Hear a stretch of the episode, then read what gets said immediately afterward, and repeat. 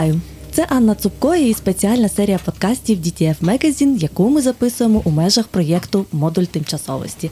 Це тимчасовий культурний простір на контрактовій площі у Києві, де протягом трьох місяців показуватимуть роботи українських та світових художників.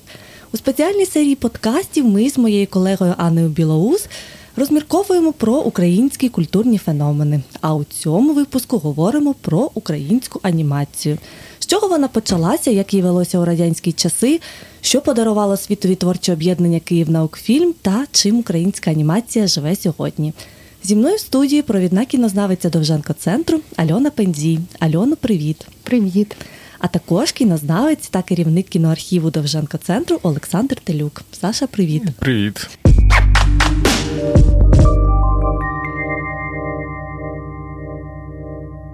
Отже, позаяк анімацію навіщось дуже часто називають саме дитячим мистецтвом, то давайте і ми почнемо з дитинства. Саша і Альона, розкажіть, будь ласка, про український мультфільм, який вас найбільше вразив у дитинстві. Ну, я почну своїх якихось дитячих спогадів. Ем, Ну, взагалі, моє дитинство більшість припадало на 90-ті початок 2000-х, і не те, щоб я багато бачила українських чи радянських мультфільмів. Е, більше це були якісь американські чи японські мультфільми, але ну, була якась серія мультфільмів, які дуже часто повторювали по телебаченні, це, зокрема, серія про козаків е, Володимира Дахна, також Капітошка. Але був один мультфільм, і, і мене мені подобалися, так? Е, але був один мультфільм, яким я просто шаленіла, і мені дуже дуже подобався цей герой. Е, і мені подобався його такий бунтівний характер. Це був мультфільм, як Петрик П'яточкін, слоників врахував режисера Олександра Вікена.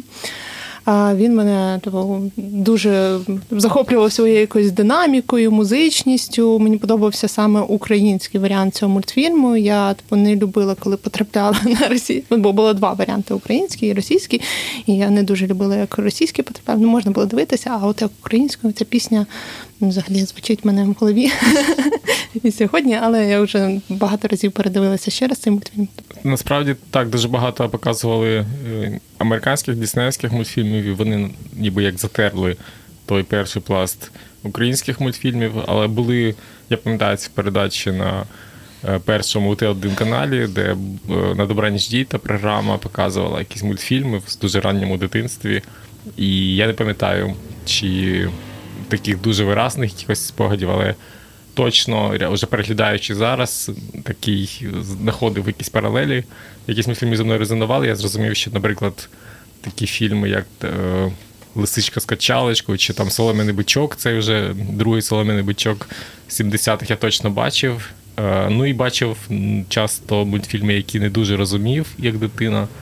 Але які теж закарбовувалися і піднімали якісь екзистенційні шари всередині, такі як був мультфільм про слона, який е, зірвав кульбабу і виявив, що там є цілий світ ці кульбабі. І називається Де ви мої друзі? Вже зараз я дізнався, що це за американською казкою доктора Сьюза, письменника. Але так, воно десь там в підсвідомості прописалося. Я не знаю, недавно передивилася цей мультфільм. і Я, я розумію, чому він в дитинстві запам'ятався і викликав дуже сильні емоції, бо в мене в дорослому віці він теж захопив своїм фантастичним сюжетом і схвилював не на, не на жарт. Клас. А скажіть, будь ласка, коли ви для себе чітко вже виокремили українську анімацію як о, клас? Скажімо так, зрозуміло, що це окремий всесвіт поза межами Діснею і інших анімацій. Е, Ну, я навчалася на кінознавців Карпенка Каро, і в нас був курс, е, в нас був дисципліна історія історія анімації загалом. І там, зокрема, йшлось останній семестр був про українську анімацію. І тоді, напевно, я якось виокремила саме українську анімацію, зрозуміла, що вона створювалася на студії науково-популярних фільмів. Це дуже теж такий цікавий момент. Ну і потім, вже працюючи в Довженко центрі, зосередившись саме на дослідженні української анімації, ти вже її ні з чим не сплутаєш. Ну насправді не так важко відрізнити українську анімацію від Діснеївської. Там ясно, що те, що багато людей мені здається, більшість глядачів глядачок, коли кажуть анімацію, вони уявляють щось таке аля Бембі, чи там Мікі Маус, чи Чіп і Дейл. Але наша українська анімація не така, добре, це чи погано, вона інша, це своєю власною позицією і характером. І вас складніше відрізнити українську анімацію було тоді раніше мені до того, як я почався досліджувати так послідовно від української від російської, але поступово стало зрозуміло, що там що Чебурашка, Пініпух це не це російська, це абсолютно там інший підхід, інша школа. А косаки багато інших, це же слон. І багато інших фільмів це українська анімація, де теж дуже сформована чітка школа, де є цікаві е, е, національні мотиви, де є своя колористика в фільмах, де є гарне е, співвідношення візуально та аудіально в фільмах, де є дуже цікаві унікальні казкові історії, але в той час не лише казкові, а й нові сюжети вигадані сценаристами, сценаристами, такі як Капітошка.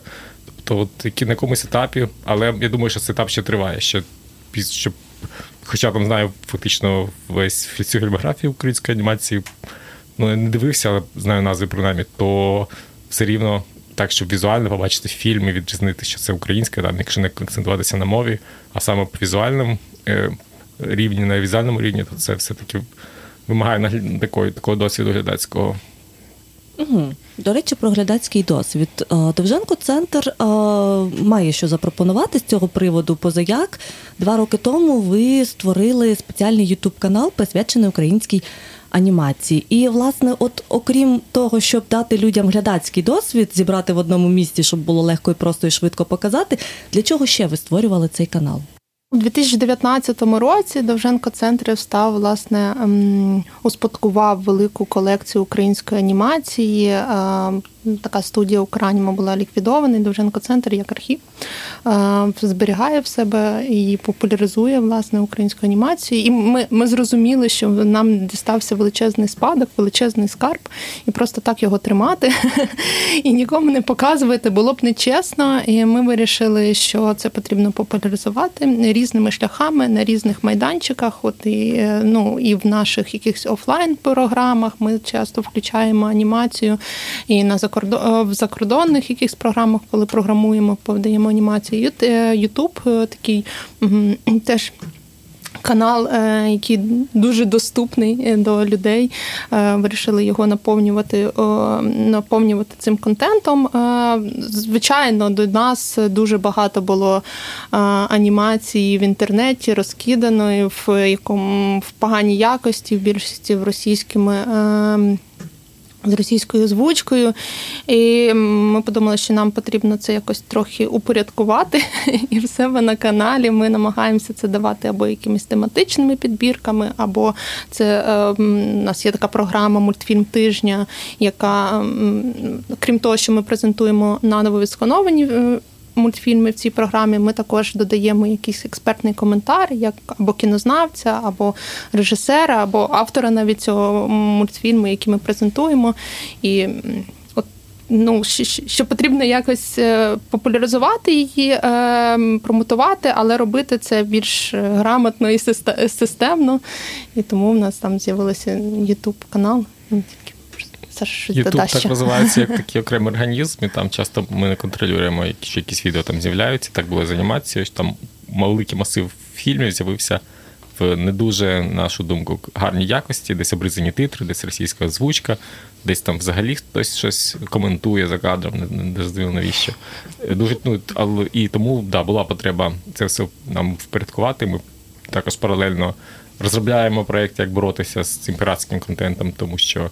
Деженко це теж і правовласник цих фільмів. Не лише копії ми зберігаємо, і ми можемо писати в YouTube ці довжелезні листи і просити видаляти на якихось російських каналах, які на цьому просто наживаються. Цей процес іде, він повільний, на жаль. Але, звичайно, ми розуміємо, що YouTube, це теж не панацея, тому що там важко контролювати такий контекст глядацький. Це добре, це доступна платформа. Добре, що люди випадково можуть натрапити на українські мультфільми, але інколи вони, дивлячись свідомо українські мультфільми, там е, наступним роликом може включитись сказано, що щось. Е, що не відповідає, тому що ми хотіли, щоб люди дивилися, і ну, звичайно, реклама там контекстна з'являється, і це тому ми зараз також плануємо створити е, онлайн кінотеатр е, на межах нашого сайту, і там фактично продублювати те ще на Ютубі, але так, щоб люди краще розуміли контекст, щоб вони могли почитати тексти, зрозуміти якусь хронологію української анімації, якийсь історичний розвиток, якісь стилі були, які режисери були, щоб просто могли для себе заглибитися, прокачати цю традицію, і якщо вони вже зосередилися на українській анімації, щоб дослідити власне як пласт, а не просто десь там щось вихватити. Угу. А чи є, е, скажімо так, е, шанс у цих мультфільмів зараз? Поза як у вас там е, вже чимало мультиків зібралося, навіть мультики, а мультики взагалі казати правильно чи неправильно? Як правильно ставитися до цього жанру, як його шанобливо і ввічливо називати? Анімаційні фільми, але можна і мультики. Я не знаю. Мені здається, що в цьому ну, хтось не ображався на ображався? мультики, з яких з режисерів, з якими ми часто спілкуємося. Мультфільми. Ну але якби людям не заборониш спілкуватися, так як вони звикли. Окей, називатимемо анімаційні фільми. І от, власне, ті анімаційні фільми, які представлені у вас на Ютуб-каналі, там є, звісно, дитячий контекст, контент, але його не так вже й багато. Більшість це все ж таки. Мультиплікаційні фільми, за якими стоять а, певні великі метафори і ідеї. Тобто, кому це а, зараз цікаво і. На вашу думку, або за вашими спостереженнями радше, хто їх дивиться зараз? Ну, ми сподіваємося, що широка аудиторія дивиться, і ну, насправді ми думаємо, хотілося б, щоб якісь, ну якщо не діти не потрапляють на наші якісь канали, то хоча б батьки, свідомі батьки, які знаходять цей цей прекрасний контент і показують його дітям. Тому що ну, ми ми теж думаємо, сподіваємося, що дитяча аудиторія десь е, бачить ці мультфільми, знайомиться з українським ну, мистецтвом, кіномистецтвом, образотворчим мистецтвом, тому що музичним, тому що анімація це все дуже класно вбирає і е, комбінує. А також е, я думаю, що це аудиторія аудиторія таких. Е, зацікавлених в українській культурі людей, які шукають десь ці зв'язки, е, десь шукають своє, можливо, там коріння. І е, от ще така невелика аудиторія, але за своїм спостереженням вона мені дуже цінна і дуже класно, що вона з'являється. Що є аніматори і люди з професії, які сьогодні працюють, і вони приходять на наші офлайн події, часто беруть якусь участь в обговоренні. Ми намагаємося їх залучати до якогось е, представлення цих класичних мультфільмів і також обговорення. І це дуже цікаво. І, і нам дуже приємно, що ми прокладаємо такий е, місточок між е, сучасними аніматорами і класиками. І це така цікава аудиторія. Вичерпна відповідь, але просто додам, що Довженко центр взагалі працює не лише з анімацією, а і з ігровими фільмами, і з документальним фільмом, переважно з класикою, зовсім трошки сучасним кіно, але наша аудиторія, ми взагалі думаємо про аудиторію. Яка аудиторія має дивитися архівні фільми, класичні фільми? Це не так очевидно, що от людина піде не на аватар, а піде дивитися щось там пропала грамота. Тобто ми от ширше дивимося на це, думаємо про це весь час і маємо таке спостереження. Нам дуже часто західні колеги нам звертають нашу увагу на те, що. Якщо десь в Європі, Італії, Франції, де є вже дуже суперрозвинена система синематек, де є вкорінена ця культура перегляду класичного кіно, старого кіно, аудиторія е, цих фільмів е, це старше покоління переважно, це інколи навіть люди похилого віку. І ну це так не сталося. А парадокс в тому, що в Україні на наші фільми е, дуже часто виходить молоде покоління, і вони це не можуть пояснити. Ми це пояснюємо тим, що все-таки українська культура вона весь час має якісь розриви, дуже важко цю тяглість тримати, і що е, старше покоління, молодшому поколінню не передало знання про ці фільми. Молодше покоління, молодь зараз має сам самостійно відкривати для себе як українське ігрове кіно класичне, ну, там поетичне кіно, чи фільми Вувку, так і українську анімацію, як такий справді окремий український феномен. Люди починають це дивитися, починають розуміти, що таких фільмів дуже багато, починають розуміти, що це українське, що там є специфічні дуже культурні коди, які з ними резонують. І е, і от насправді дуже цікаво і дуже важливо, щоб прямо зараз ця тяглість сформувалася, і щоб люди, які зараз ніби засвоять цей феномен, вивчать його наступним поколінням передавали вже також цю культуру перегляду таких фільмів.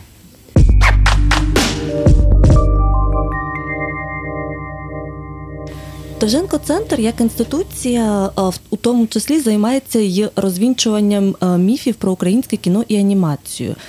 От, а які особисто ви для себе розвінчали міфи або, як гарно кажуть, заповнили лакуни?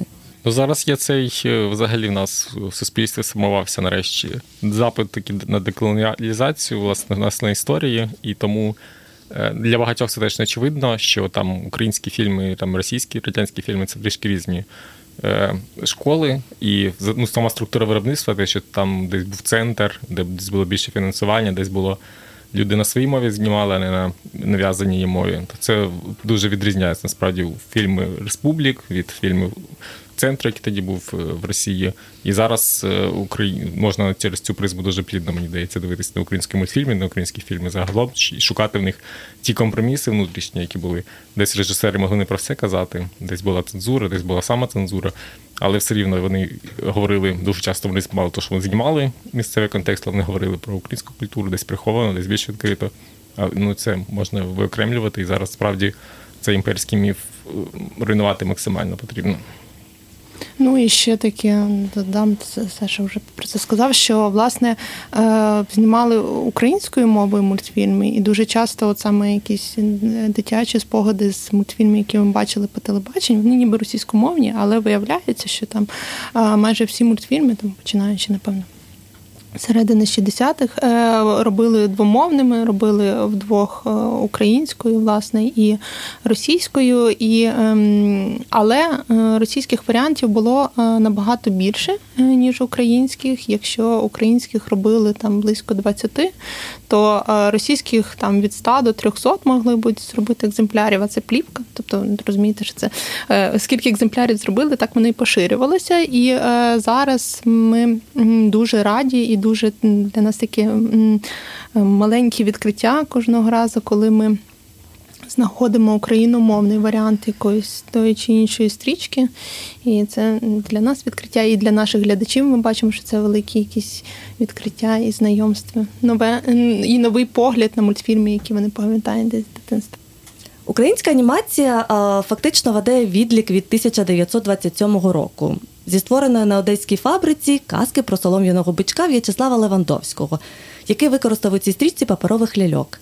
А от е, далі все на якийсь досить довгий час затихає. Давайте поговоримо про ну загалом про 20-ті роки, коли було трошки невелике відродження і українського, точніше навіть зародження, і української анімації, і українського кінематографу, і е, чому потім все так на довгий час було поставлено на паузу.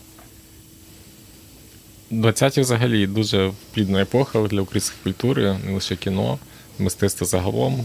Був такий е, етап певного певної адаптації до нових політичних обставин, тобто більшовики захопили владу, зробили Радянський Союз, а українські митці були поставлені перед фактом. І в той момент вони ще вірили, що це справді може бути якесь більш-менш горизонтальне чесне об'єднання республік не так, як сталося раніше, вони помилилися, але от ця віра в те, що в принципі справедливий соціальний устрій можливий, що фактично офіційно декларувалося, змусило їх іти на співпрацю з владою і з інституціями. І дуже добре, що взагалі саме можлива інституція була можлива в Україні. Такою інституцією, яка відповідала за кіно, взагалі була всеукраїнське фотокіноуправління Вувку. Ми робили колись виставку про нього.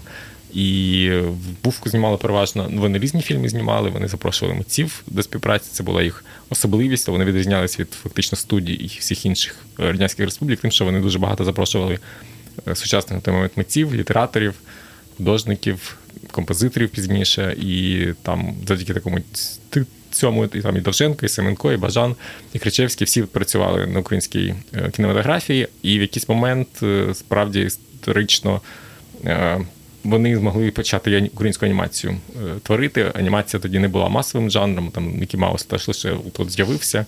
І це було не було самої звички дивитися анімацію в кіно, і тому це було просто скоріше таке поле лабораторного експерименту. Художники, які малювали титри, Євген Макаров і той же Левандовський, вони просто в якийсь момент почали е, робити, малювати замість літерок звірят, і зрозуміли, що так можна створити правді анімаційні фільми. Вони створили цілий ряд таких фільмів, ну не так багато, може з десяток. Техніка е, в того часу не дозволяла це дуже швидко робити. Взагалі дуже мало інформації збереглося, особливо про Макарова, але Левандовський нібито працював в, в техніку, яку він сам винайшов, він сам розробив всю лабораторію, все обладнання. Потім вони вже купили з Франції стіл пате, але це він доки доїхав, то кілька років він на якими на якихось своїх аматорських розробках працював там автоматична олівець, якась нього ще інша техніка була. І от вони кілька е, фільмів справді спромоглися зробити. Це був не лише Солом'яний бичок, це була фільм.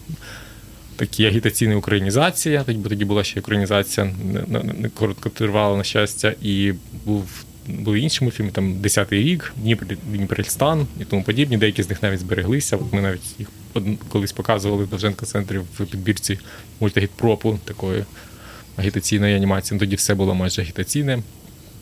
Але дуже швидко, на жаль, цей процес закінчився, і в 30-ті, вже коли травився зрілий сталінізм, то, е, по-перше, цей лабораторний простір він став вущим, не було можливості вже для експерименту. По-друге, цензура посилилась настільки, що анімаційні сюжети, які от вимагали такої кропіткої незалежної роботи, вони стали неможливі, тому що треба було дуже довго ці всі фільми затверджувати. І тому українська анімація, от навіть в 30-ті була спроба робити таких популярних персонажів, не лише агітаційні фільми робити, а такі наративні фільми. Такий такого персонажа, як Тук-Тук, його приятель Жук, хлопчик і собачка. Була така ідея зробити такий е, серіал український анімаційний. Е, ну, було знято лише одну серію, здається, і, на жаль, далі е, в середині 30-х справа повністю зупинилася.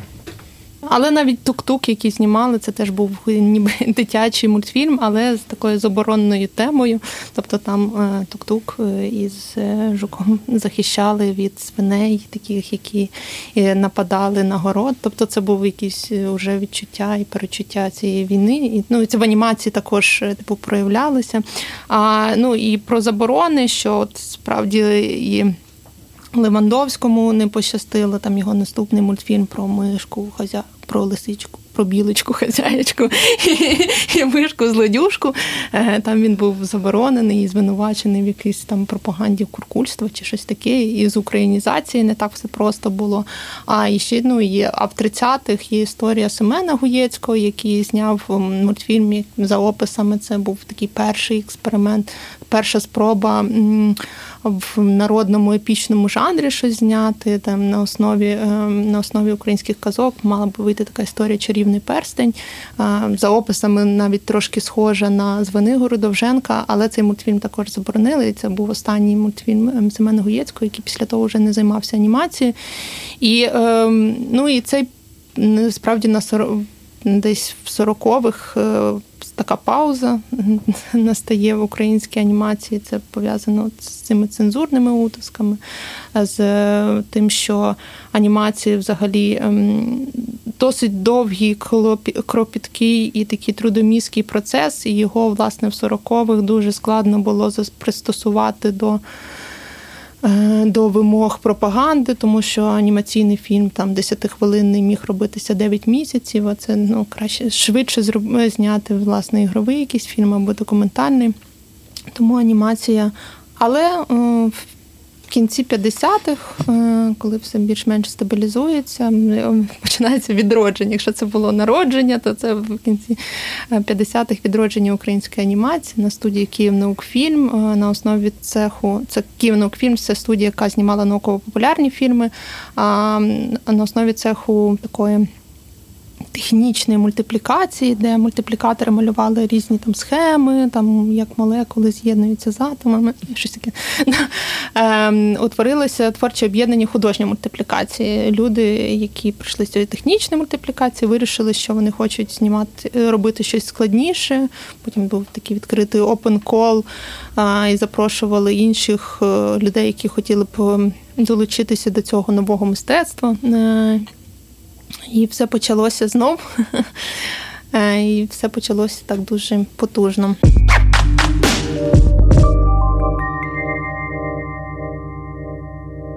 Київнаукфільм почав е, роботу у період так званої відлиги у 60-х і ну не просто нейтральними роботами, а от, наприклад, трилогією Ніни Василенко, Микита Кожум'яка, Маруся Богуславка, Пригоди козака Енея. А також ще був намальований у гуцульському стилі, чому у півника штанці короткі і Політа Лазарчука та Цезаря Оршанського. Як так вийшло?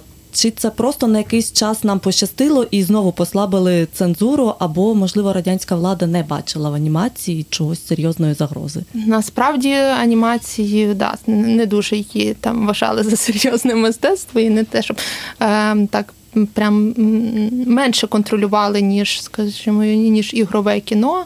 Але все одно всі ці анімації на кож дуже багато було етапів, які проходив анімаційний твір до етапу затвердження, тобто сценарій там проходив кілька там перевірок, потім фільм в одному варіанті, в іншому. Тобто, зовсім чогось такого революційного, опозиційного важко було про, пронести, але. Закамуфльовано десь можна було. Ну, власне, в 60-х не тільки в анімації, а й в ігровому кіно починається якесь таке звернення до українських ем, національних традицій. Це поетичне кіно, і в анімації це теж звернення до народної традиції. Ну так там було.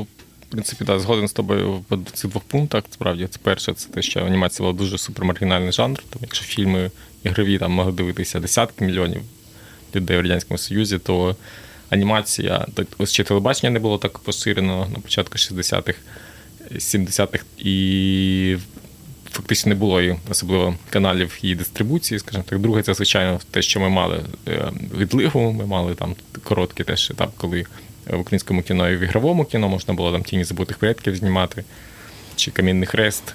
Національні теми не не витіснялися. І третє, це звичайно те, що завжди, в принципі, в радянському союзі була така така квота на якісь республіканські теми, на якісь mm. я і, це було так навіть такий трюк, я б сказав, колоніальний, коли mm. вони дозволяють кілька зняти фільмів на національну тему, але дуже дуже сильно їх контролюють.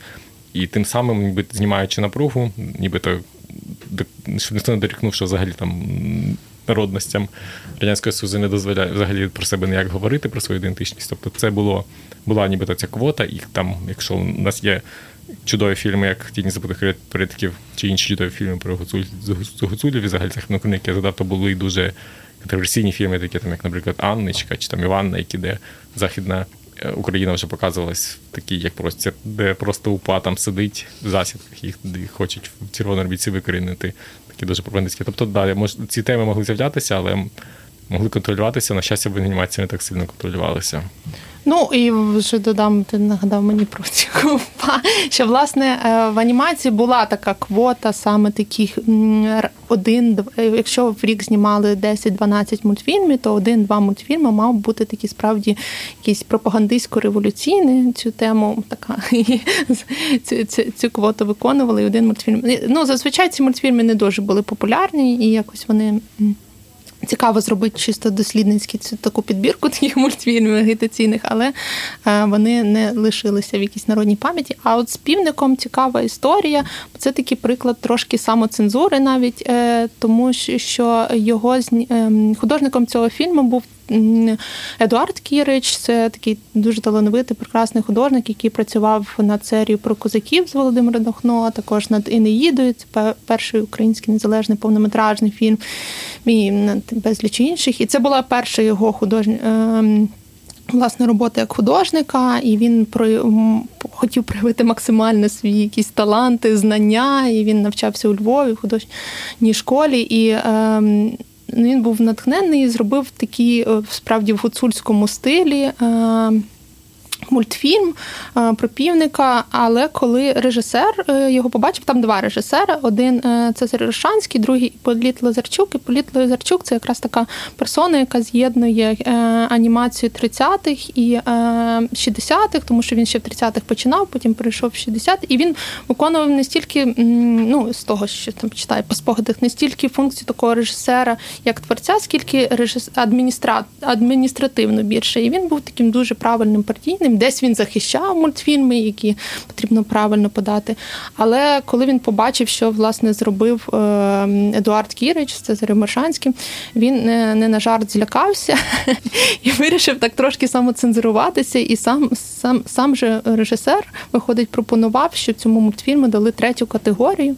А що значить третя категорія? Це коли е, власне е, мультфільм отримує меншу кількість екранів, на які його пускають е, обмежений прокат, і е, власне автори фільму отримують менший гонорар.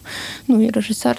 Ні, режисери, напевно, отримували ставки. Ну, не знаю. В общем, ну він сам себе якось е, цензурував, щоб раптом не подумали, що вони тут хочуть на студії цьому мультфільму ще й першу категорію дати. Оце такі така цікава історія з цим мультфільмом. Е, дуже прикольно, що ми його буквально недавно знайшли українською мовою, тому що це справді гуцульська історія, така мелодична, музична, і вона була скрізь російською, там ще там П'яті Пітушок, Соломіний Грібішок, і це так дуже не дуже неприємно звучало. А ми знайшли українську версію, і вона така мелодійна, прекрасна. І всім так сподобалося. У нас дуже багато, коли ми опублікували її все, бо дуже було багато якогось хідбеку позитивного. І ми зрозуміли, що треба це продовжувати, знаходити українські варіанти і їх поширювати.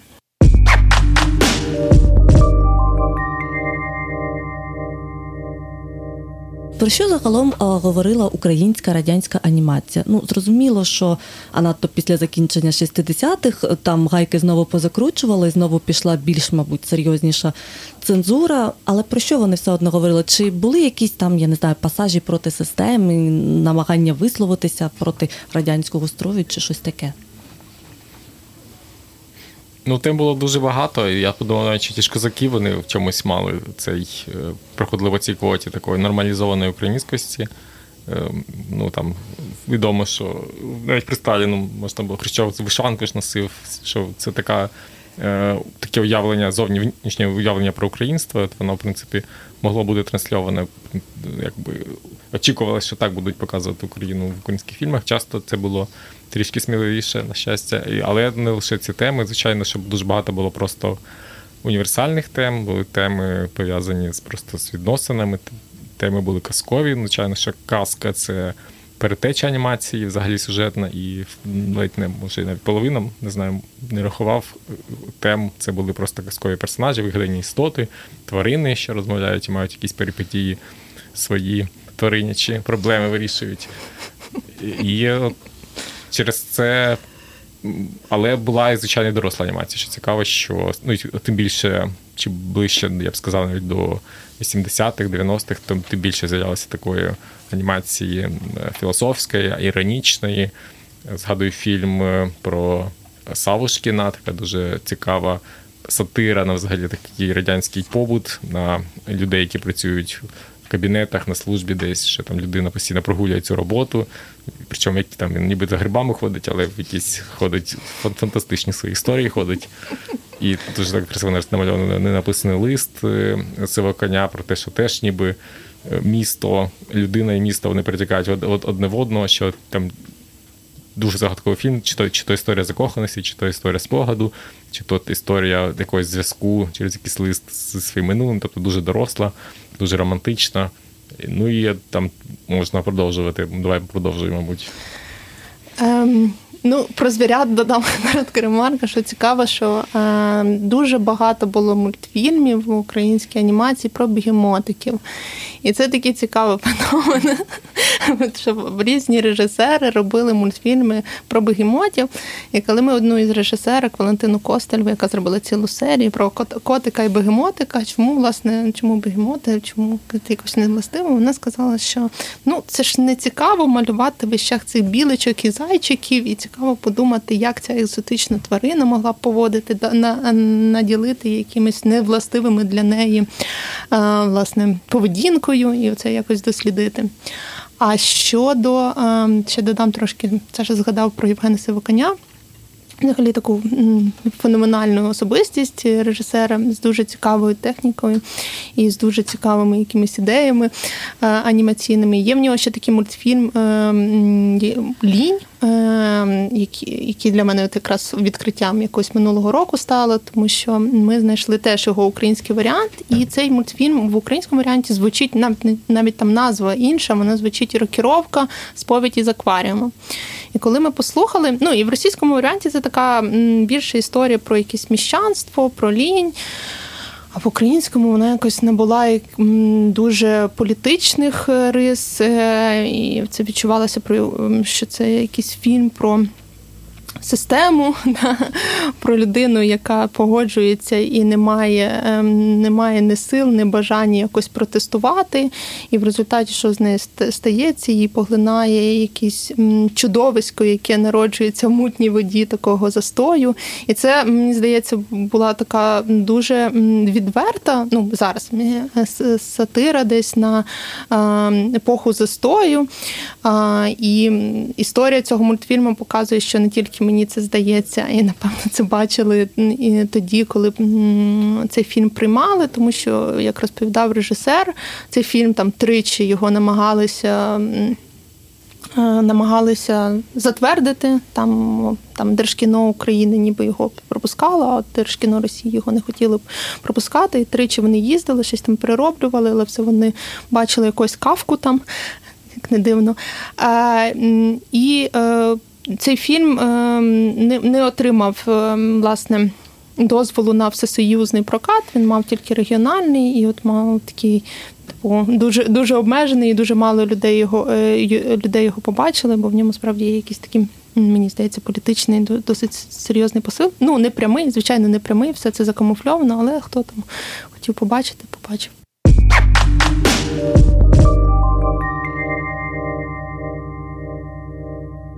Під час останнього фестивалю актуальної анімації та медіа мистецтва Лінолеум, це український фестиваль, що відбувається з 2014 року, і відбувся він і у 2022-му, попри війну. Так от, одна з дискусій там мала тему радянські мультики чи національна школа. Кому належить українська анімація? То кому ж вона належить, на вашу думку? Наразі вона належить до ЖНК центру, але ЖНК центр належить народу України, бо він якби ми за відкрите доступ до цих всіх фільмів. Насправді у нас копії, у нас права, і ми маємо робимо зусилля про те, щоб це робити доступним, популярним, пізнаваним. Якщо нам все вдасться, важко планувати, але ми хочемо справді інформацію про всі ці мультфільми зробити доступний онлайн вже протягом цього року. Багато з цих мультфільмів відсканувати і теж викласти їх е, в гарній якості вже від такої від скановані, відреставровані версії теж до загальний доступ. І таким чином передати естафету е, глядачам, глядачкам, щоб вони, подивившись ці фільми, теж зрозуміли, включили їх в свій культурний багаж і зрозуміли їх як частину так, української е, культурної історії, певної спільної пам'яті. І не щоб не залишилося простору для спекуляцій проти там українські вони чи російські, чи радянські, щоб це були справді дуже пізнавані е, образи, популярні образи, образи, до яких був вже нові нове покоління аніматорів, візуальних художників, е, які робили якісь відсилки, якось їх переосмислювали. Ну, власне, українська анімація, ми казали, має досить багато якихось рис, особливостей, які вирізняють її з поміж інших е, інших радянських і взагалі е, загальносвітової анімації. Вона має свою має своє обличчя. І чим чим більше ти побачив українських мультфільмів, тим краще ти це впізнаєш. І мені здається, що так вона типу знімалася в радянський період, але це і наша національна національна анімація. Тому і так, і, і ні. Е, ну, але це точно не щось таке сіре і невиразне, що губиться в, в загальнорадянському. Це анімація, яка має свій особливий стиль, свій особливий образ. Тобто абсолютно легітимно е, казати про певну школу української анімації, яка народилася в радянський час, але проросла, виросла, і власне сучасне покоління українських аніматорів теж певним чином опирається на неї і належить до неї. Ну, цілком так. Хоча це от це просто така величезна страшна універсалія там, радянський Союз, але люди працювали в Києві, uh-huh. там на станції метро Лісова була ця студія, знаходилася творче об'єднання при Києві наукфільмі. Вони там щодня бачились, вони читали українську пресу, вони дивилися українське телебачення. Е, зустрічалися, там грали шахи, пили чай і малювали ці мультфільми. Тобто, це все дуже від конкретних людей з дуже дуже конкретного організму е, цього колективного народжувалося. Людей, які тут виросли, тут вчилися, ну більшість з них, і які, власне, знімали ці фільми на податки, які платили українці взагалі в Українській Республіці. Звичайно, там відраховували щось нагору, але тут це так економічно і культурно. Це, це таке дуже укорінений в, в українській культурний процес, звичайно, який був радянізований, русифікований, але тим не менше це все творилося там нашими дідусями, батьками і так далі. І це треба розуміти, досліджувати, дивитися знову. Цікаво про цю студію, справді, що це був такий досить е, десь закритий герметичний простір, є простір такого взаємообміну між режисерами, художниками. Це постійна якась співпраця пліч-опліч. Ти там, якщо ти не режисер, ем, то ти художник в свого колеги, і це постійний якийсь обмін знаннями. Ем, цікаво про це. Що вони ще ми дуже часто зустрічаємося з тими, хто ще живий, з режисерами на цьому тижні. Там з Валентиною Костелєвою записували маленьке відеозвернення. І вони всі багато е, кажуть про те, що там була дуже особлива атмосфера для творчості. Що там було ну, якщо на інших студіях все є якісь історії про заздрість, про конкуренцію. Mm-hmm. Там, можливо, більше грошей були, чи не знаю, е, більше цензура, але тут е, вони відчували такий певний безпечний простір, самі для себе створили. І що це справді така була майже фактично сім'я, де вони справді один одному допомагали. Кожна була якась якийсь свій стиль, але всі Тобто не хочеться надто ідеалізувати, але от є враження, що це справді е, виразник власне того тієї школи, яка була, і одна з причин, чому так добре склалося, чому багато таких цікавих сюжетів з'явилося, що там була безпечна атмосфера. Вони самі створили. Десь, звичайно, це була така захисна реакція, десь ескапізм, але тим не менше. Е, маємо якби прийняти це як факт, який нам передають інформацію ці режисери. А давайте ще назвемо, е, мабуть, кілька прізвищ, щоб наші слухачі е, для себе ще і мали людей, з яким е, це все асоціювати. Позаяк про Давида Черкаського і острів Скарбів. Чули все ж таки про Дахна і козаків. Чули все ж таки, ще, можливо, люди засоціюють там серію про Алісу, яка у дивокраю за дзеркалі Єфрема Прожанського, а от інше трохи все ж таки провисає.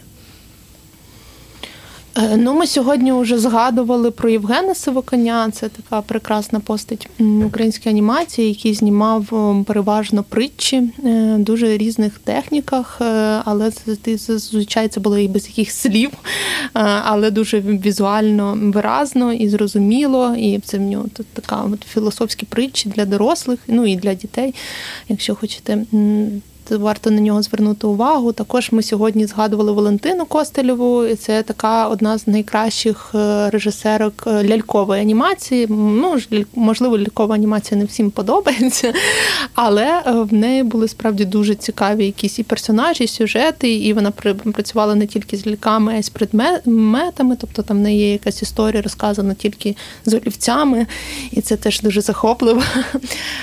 Також ем, відкриттям цього року, і ми минулого минулого року, і ми робили навіть ретроспективу. Є такий режисер, як Михайло Тітов, який е, робив таку дорослу. Е, дорослу містичну е, фантасти... фантастичну анімацію, яка була десь на межі між ігровим кіно і ну, і, і анімаційним. Зокрема, йому належить перша, напевно, перша, да, і єдина екранізація анімаційна Стівена Кінга. Це його мультфільм Бій. Ой, не знаю. Ще дуже люблю і сподіваюся, що в цьому році вийде зробити ретроспективу Наталі Марченкової. Це режисерка, яка такий в неї дуже абсурдистський гумор. Вона може перевертати все з ніг на голову цих мультфільмів. Вона каже, що це її покарання, тому що її фільми не розуміють, але мені це дуже подобається. В неї такий дуже незвичний ракурс, надзвичні речі. І вона навіть е, рукавичку може так розказати, що там інтрига до самого кінця лишається, хоча ми знаємо все. От Саша, може там Ну, не можу розгадати теж Едуарда Кирича. Він не був режисером, він був художником, і він був співавтором власне казаків. Він досі живий, досі досі активний, і там виставки в нього відбуваються. Ну, вагомий вклад він зробив в розвиток Украніми. І не можу не сказати, що звичайно частіше згадую чоловіків, але дуже багато саме на цій студії працювало більше, ніж в документальному ігровому кіно жінок-авторок, і тому хочеться згадати Ніну Василенко, ми вже трошки згадували. Ірину Смирнову, і Гурвич, ну і багато інших. Насправді там, от за рахунок цього цієї горизонтальності, вони е, навіть автори, яких ніби немає такого грант мультфільму якогось відомого одного, то все рівно як це не цікаво спостерігати за їх вклад в роботи інших чи за якісь менш, менш відомі сюжети, які вони робили. А українська анімація зараз вона більше про масове чи нішеве? Бо з одного боку є Віктор Робот, і от ми вже з вами говоримо в часи, коли нарешті вийшла у прокат мавка. А з іншого боку, е, є таке класне явище, що майже щороку виходить якась короткометражна анімаційна картина і українського режисера, і вона отримує купу там якихось відзнак на різноманітних фестивалях. Ну, наприклад, там Микита Лиськов да, і кохання. Ну, для масової анімації, для широкого глядачів, нас не вистачає індустріальних потужностей, як на мене. Ну, цю мавку робили 6 років чи 8 8, 8 років робили. Це без це дуже довго і добре, що вона зараз збирає якийсь гарний бокс-офіс, але 8 років це все одно Е, не не про індустрію, не про а, тому можна більше казати, що краще в нас все ж з фестивальною авторською анімацією, яка не потребує такого великого ресурсу фінансового і людського. Насправді, ну витрат часу, енергії вона потребує, але все ж це можна робити якимись силами невели, невеликими потужностями і студійними. Так, є приклад, ви згадали Микита Листюков, який в більшості він такий автор і багато робить сам, але в нього є, є команда і людей, які роблять ще якісь частини частини в анімаційному творі цьому. Але от є приклад е, іншого аніматора з Дніпра Станіслава Сантімова,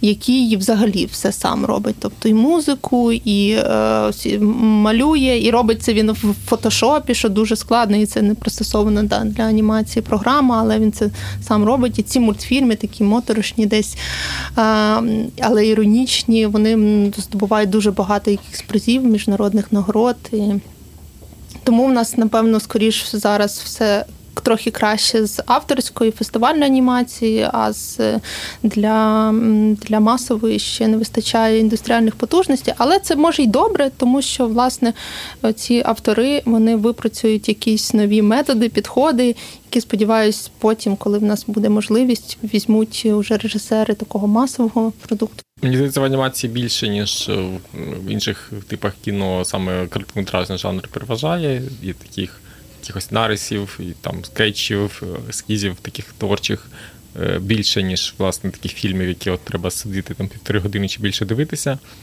Добре, що є, звичайно, і ті інші, але от навіть історично, там у нас дуже мало е, фільмів повнометражних анімаційних, там лише от Неїда, і там буквально кілька нас можна згадати. Тому це, в принципі, нормальна ситуація, що не так багато е, мультфільмів, саме повнометражних, у нас з'являється. Ну, у нас взагалі зараз з кіно дивна ситуація в плані такий якийсь перехідний етап, попри те, що війна в нас з держкіно дуже багато питань. Ну, у нас студентський центр зрозуміло, але взагалі кінематографістів, не лише в нас. Чому там ті чи інші фільми зараз фінансуються чи не фінансуються. Ну і анімація зараз теж. От ми дочекалися мавки, але коли вийде наступний такий фільм, то дуже важко сказати. Угу. І давайте тоді пройдемося власне по сучасній українській анімації і теж назвемо кілька прізвищ, з ким варто познайомитися обов'язково. Ну, з Микити Лиськовим. Сподіваюся, що він буде ще більше е, творити. Анна Дудко, така дуже цікава режисерка, яка зняла мультфільм про е, глибока вода, про таку русалкову юристку е, з таким грайливим фемінізмом. Нам дуже подобається ця режисерка. І ми ми її брали в наш проект, такий Українська нова хвиля. Це проект Довженко центру, який збирає альманах короткометражних сучасних фільмів і прокати. І ми дуже вболіваємо за всіх режисерів, які ми беремо в наші підбірки. А ще хто в нас є? А Ще Анастасія Фалілеєва, яка робила теж дуже і робить дуже цікаві такі авторські мультфільми, використовуючи м, такі якісь відходи, да, навіть. Але е, вона зараз ем, знімає. Мультфільм про пса патрона серії. Це теж цікаво. цікавий хід від якоїсь авторської, такої фестивальної анімації до такого більш масового продукту. А, ну, Анатолій Лавринишин, який зняв Віктора Робота, це теж такий цікавий, цікавий режисер. Учень, до речі, Євгена Сивоконя. Так, може, Олександр ще додасть щось. Ну, е, до багатьох залам, бо це дуже зручно. У нас є ця нова хвиля, Да. яку ми просто згадуємо, що там ще був. Це, звичайно, там і Катерина Возниця була Ага, з свого часу з фільмом. Ну і да, дуже багато учнів там сива коня з'являлися в ці часи. Але також е, зараз вже ніби є інші вчителі, не лише учні, і там теж Степан Коваль, який був чи учнем виконяв, «Сива в- отримав е, нагороду на Берлінале за свій мультфільм. То зараз у нього там ціла своя студія, і вони теж багато е, фільмів знімають.